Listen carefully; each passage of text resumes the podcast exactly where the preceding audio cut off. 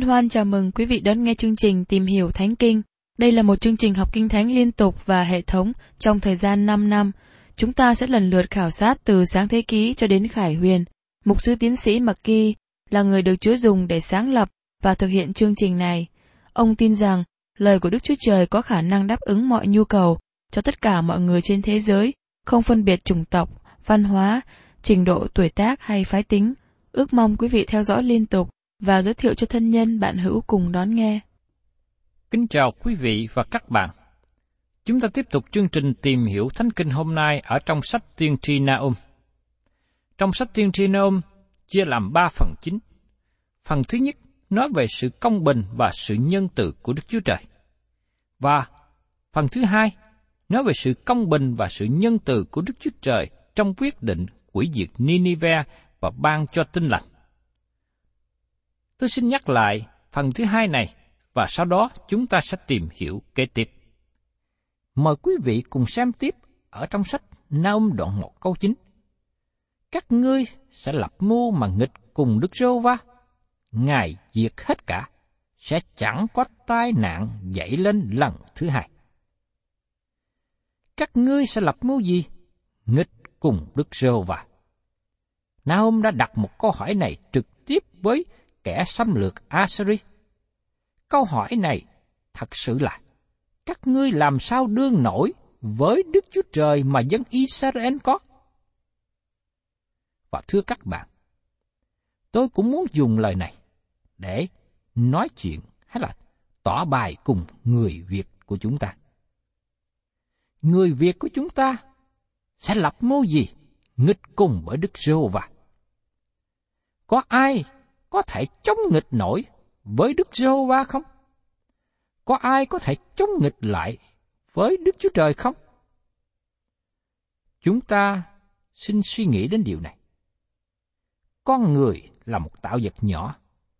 Không một người nào có thể đủ mưu trước, đủ sức mạnh, đủ quyền lực để chống nghịch lại với Đức Chúa Trời. Đức Chúa Trời nói rằng, Ngài sẽ diệt hết cả đó là quyền lực của Assyri sẽ hoàn toàn bị quỷ diệt.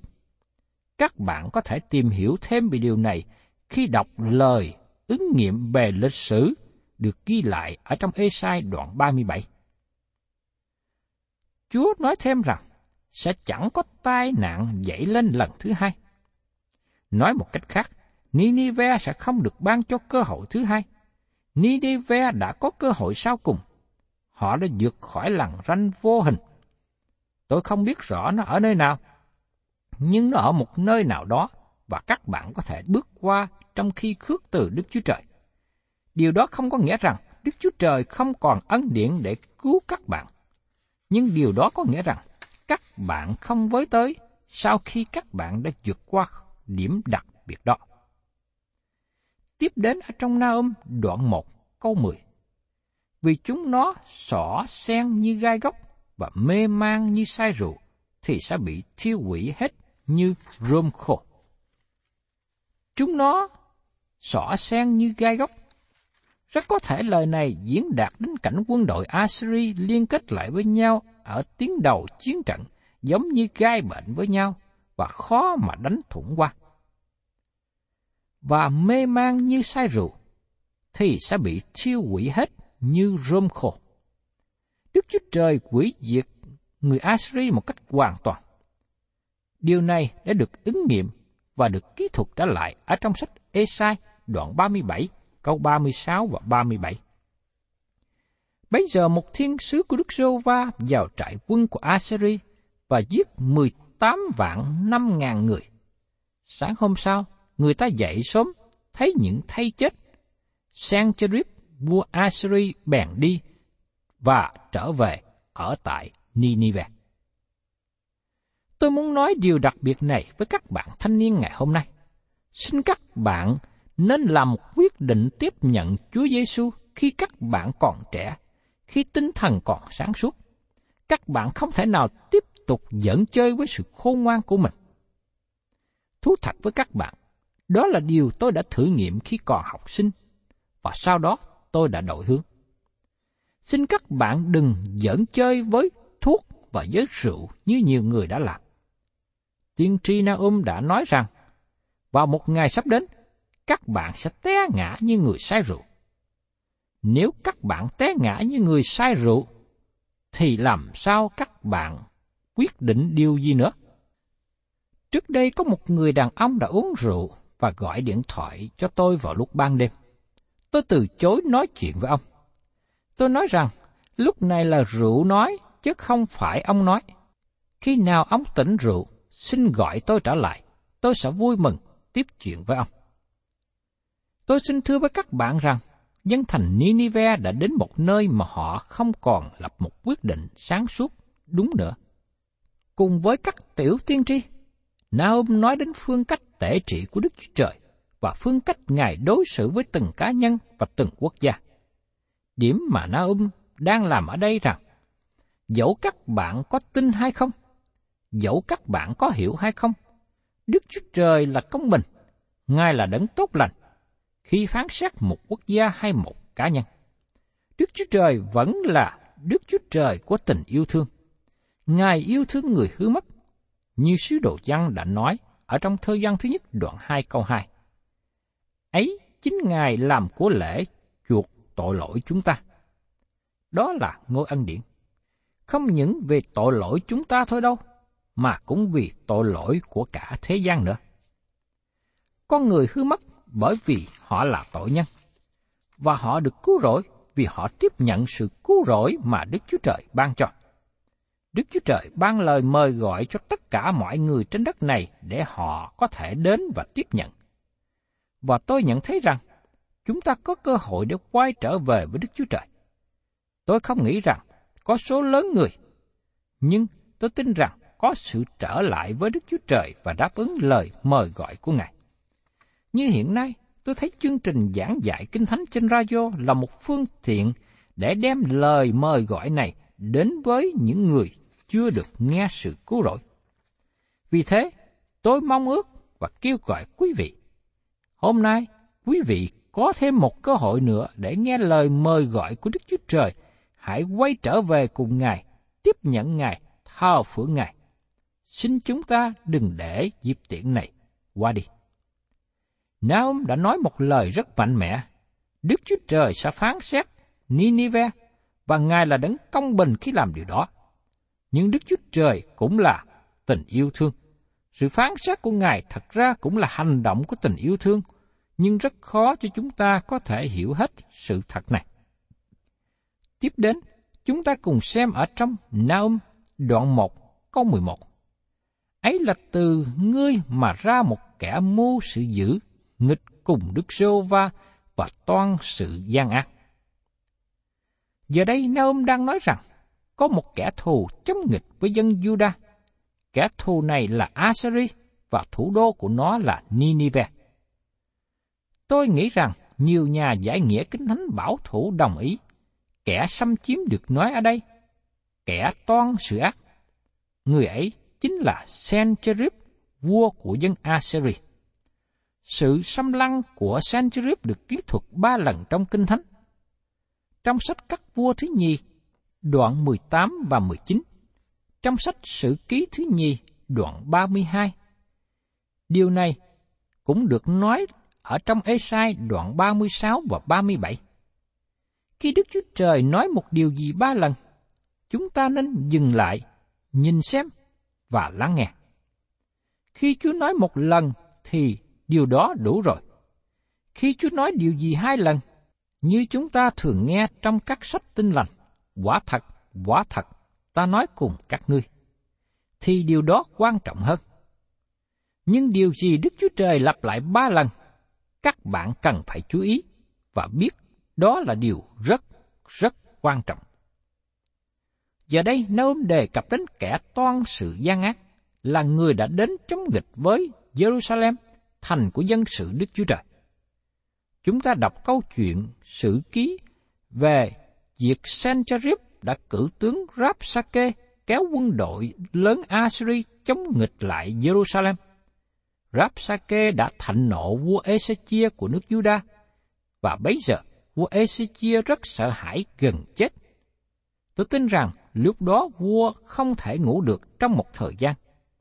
Nhưng sau đó, vua Ezechia đi vào đền thờ của Đức Chúa Trời ở Jerusalem và kêu cầu cùng với Đức Chúa Trời. Sau đó, tiên tri Esai đem sứ điệp đến cho tướng Rapsake. Esai nói rằng sẽ không có một mũi tên nào bắn vào thành Jerusalem. Thay vào đó, Rapsake rút quân, bởi vì người Assyri đang thực hiện chiến dịch chống lại Ai Cập và Sancherib cần quân tiếp diện. Sau đó, chính Đức Chúa Trời tiêu diệt quân đội Assyri. Nước Judah rất sợ Assyri trong khoảng thời gian Assyri đánh chiếm vương quốc miền Bắc của Israel và đưa dân chúng vào cảnh lưu đày. Quân Assyri đối xử với dân Israel rất là tàn bạo.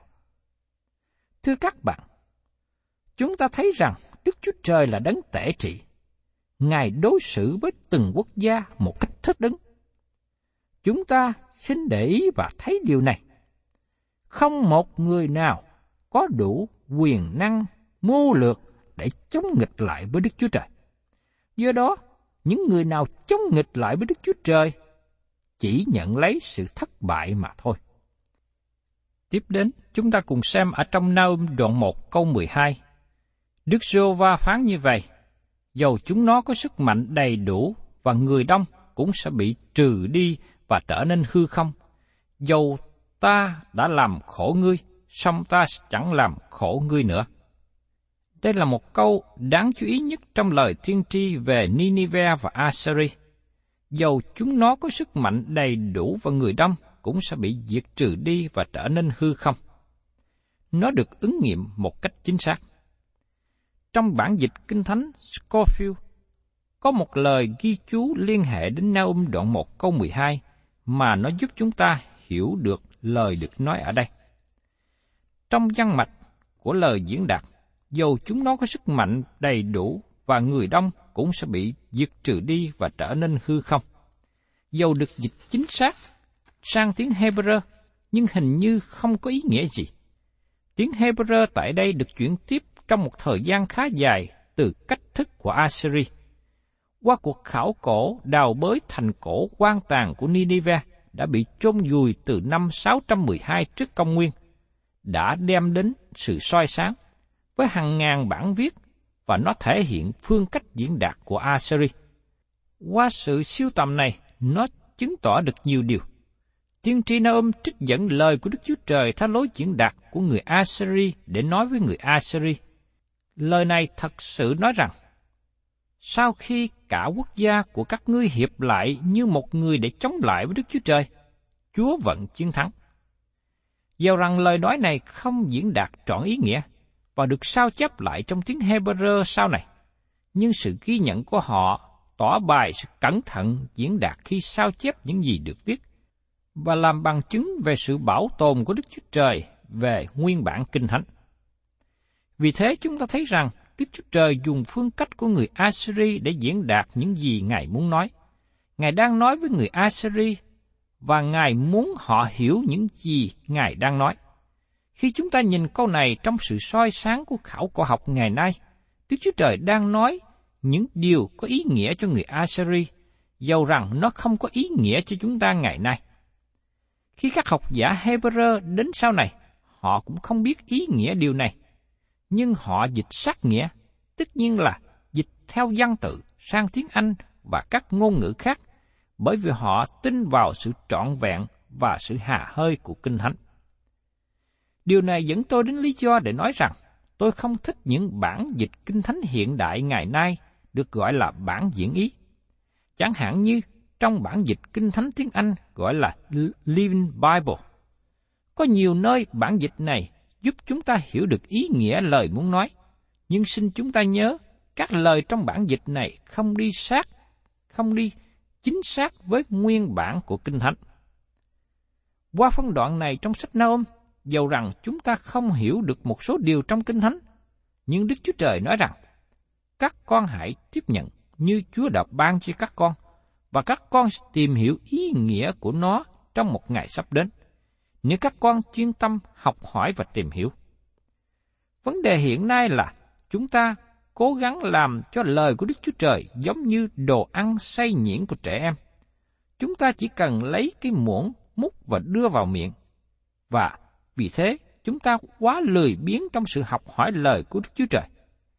Dù rằng tôi là người bị cáo buộc làm cho lời của Đức Chúa Trời trở nên đơn giản. Thật ra, tôi chỉ giải thích một cách đơn giản để cho người nghe có thể hiểu được, chứ tôi không có sửa đổi lời của Đức Chúa Trời trở nên đơn giản. Tôi tin rằng chúng ta cần kính trọng nguyên bản của Kinh Thánh. Tôi không phải là người tôn thờ Kinh Thánh, nhưng tôi tin rằng tôi phải kính trọng nguyên bản của Kinh Thánh. Tôi để nhiều thời giờ để nói đến câu Kinh Thánh trong sách Naum này, bởi vì nội dung của nó diễn đạt một điều mà chúng ta không thể hiểu được cho đến khi sự khám phá của khảo cổ học được thực hiện. Các nhà khảo cổ học là công việc tốt đẹp liên hệ đến thành phố Nineveh cổ xưa. Việc khám phá này thực hiện trong thế kỷ trước đây, nói cho chúng ta biết rằng thành Ninive nằm ngang qua sông Tigris từ thành phố hiện nay của Mosul. Tiếp đến chúng ta cùng xem ở trong Naum đoạn 1 câu 13.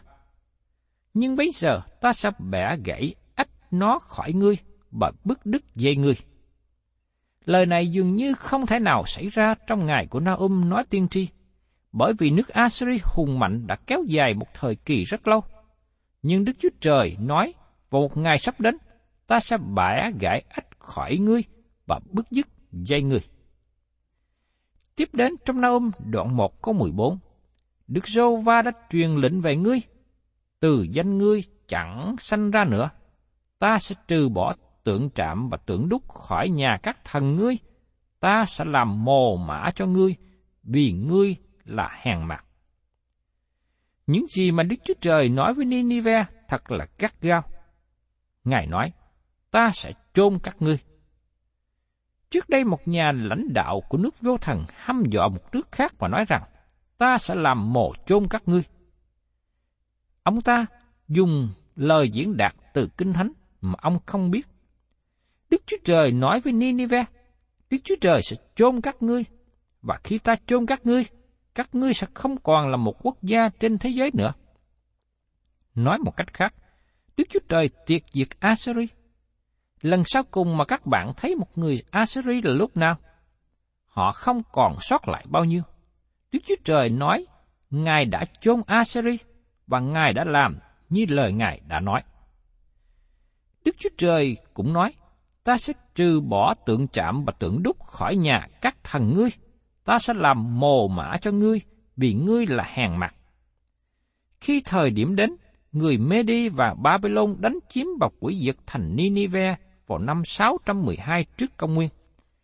Các hình tượng của người Assyri đã bị quỷ diệt bởi người Medi, vì người Medi là dân tộc theo thuyết độc thần. Họ không thờ hình tượng. Người Medi đập bể tất cả mọi hình tượng của Assyri. Và chúng ta xem tiếp ở trong sách Naum đoạn 1 câu 15. Này, trên các núi có chân của kẻ đem tin lành và rao sự bình an. Hỡi Judah, ngươi khá giữ kỳ lễ mình và trả sự hứa nguyện mình, vì kẻ gian ác về sau chẳng đi qua giữa ngươi nữa, nó sẽ bị diệt sạch. Đức Chúa Trời đang nói qua tiên tri Naum, xin đừng rời khỏi sự nương cậy nơi Đức Chúa Trời, đừng bỏ qua sự phụng sự Ngài, bởi vì Ngài sẽ quỷ diệt kẻ thù các ngươi và ban đấng cứu thế, Ngài đem đến cho tin lành lớn. Naum nói điều này đề cập Asari và các bạn thấy tiên tri Esai cũng có một lời diễn đạt giống như vậy trong Esai đoạn 52 câu 7. Những kẻ đem tin tốt, rao sự bình an, đem tin tốt về phước lành, rao sự cứu chuộc, bảo Siôn rằng, Đức Chúa Trời ngươi chỉ vì chân của những kẻ ấy trên núi xinh đẹp là giường nào. Tiên tri Esai nói điều này với Judah khi ông đề cập về sự hủy diệt Babylon. Nếu ông nói về lời này cho dân quốc miền Bắc khi đề cập về Assyria. Sau này sứ đồ Phaolô cũng trích dẫn lời tiên tri và viết ở trong sách Roma đoạn 10 câu 13 đến 15. Vì ai kêu cầu danh Chúa thì sẽ được cứu. Nhưng họ chưa tin Ngài thì kêu cầu sao được? Chưa nghe nói về Ngài thì làm thế nào mà tin? Nếu chẳng ai rao giảng thì nghe thế nào? Lại nếu chẳng ai được sai đi thì rao giảng thế nào? Như có chấp rằng, những bàn chân kẻ rao truyền tin lành là tốt đẹp biết bao. Tôi nghĩ rằng Naum là người nói trước lời này. Kế đó là Esai nói, và cuối cùng trong tăng ước Phaolô trích dẫn lời này và có một ứng dụng khác một chút để thích ứng với điều ông muốn nói cho dân Israel. Phaolô giải bài rằng Đức Chúa Trời sẽ không bỏ quốc gia Israel và trong tương lai họ sẽ hiệp trở lại và họ có tin lành với sự vui mừng lớn. Nhưng ngày nay, nó cũng là một sứ điệp rộng lớn cho cả thế giới. Phaolô viết, vì ai kêu cầu danh Chúa thì sẽ được cứu. Nhưng làm cách nào dân chúng có thể nghe nếu không có người nào đem sứ điệp đến cho họ?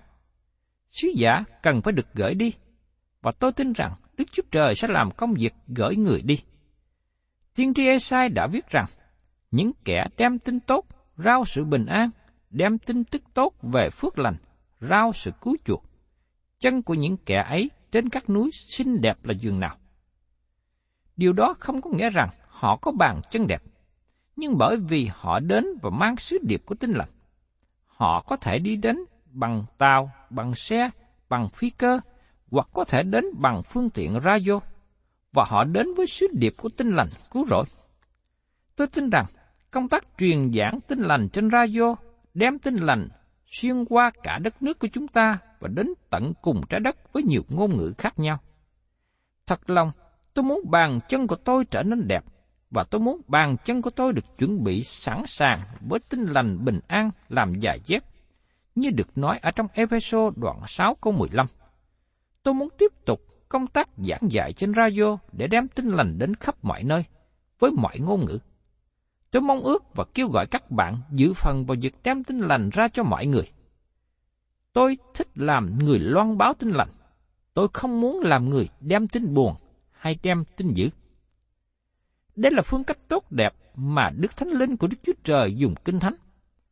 Các bạn có một khóa học tốt về việc giải nghĩa Kinh Thánh khi các bạn đọc qua sách nhỏ Na ôm này. Na ôm nói cho các bạn cách nào giải nghĩa lời của Đức Chúa Trời Na ôm đã chỉ dẫn chúng ta một cách chúng ta cần tiếp nhận lời của Đức Chúa Trời theo nghĩa văn tự, dầu rằng có khi khó hiểu hay dễ hiểu. Sẽ có một sự giải thích. Sự khó khăn không phải do lời của Đức Chúa Trời, nhưng sự khó khăn là vì chúng ta không hiểu.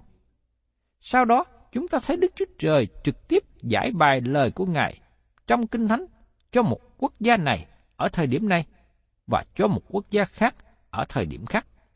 Ngày nay, chúng ta thấy sự ứng dụng rộng lớn cho cả thế giới. Vì thế, tôi xin kêu gọi quý vị và các bạn hãy bền tâm ở trong sự học hỏi lời của Chúa.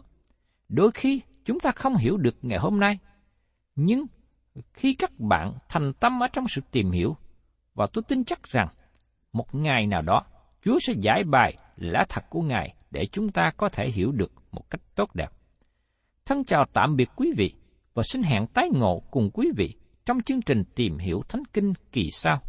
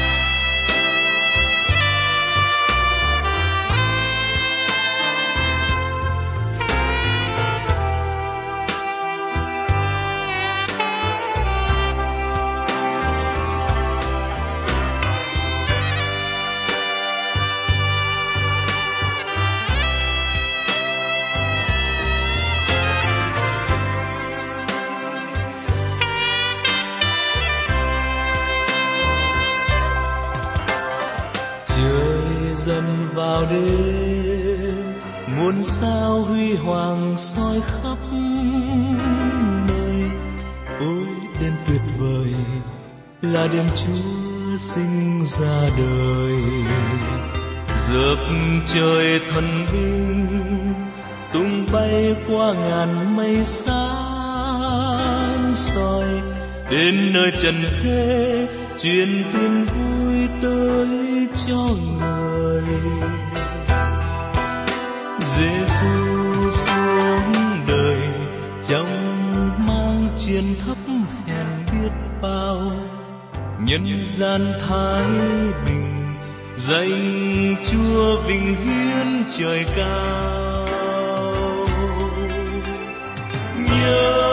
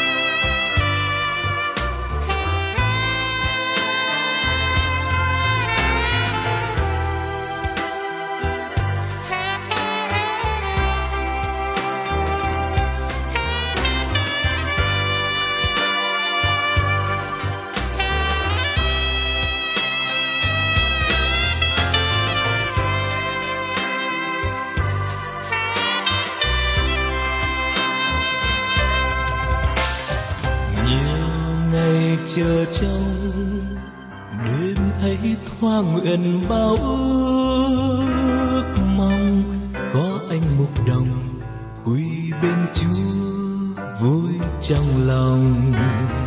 Cùng nhìn vì sao bà vua băng rừng qua núi cao chốn xa tìm tới thật sung sướng ngắm con trời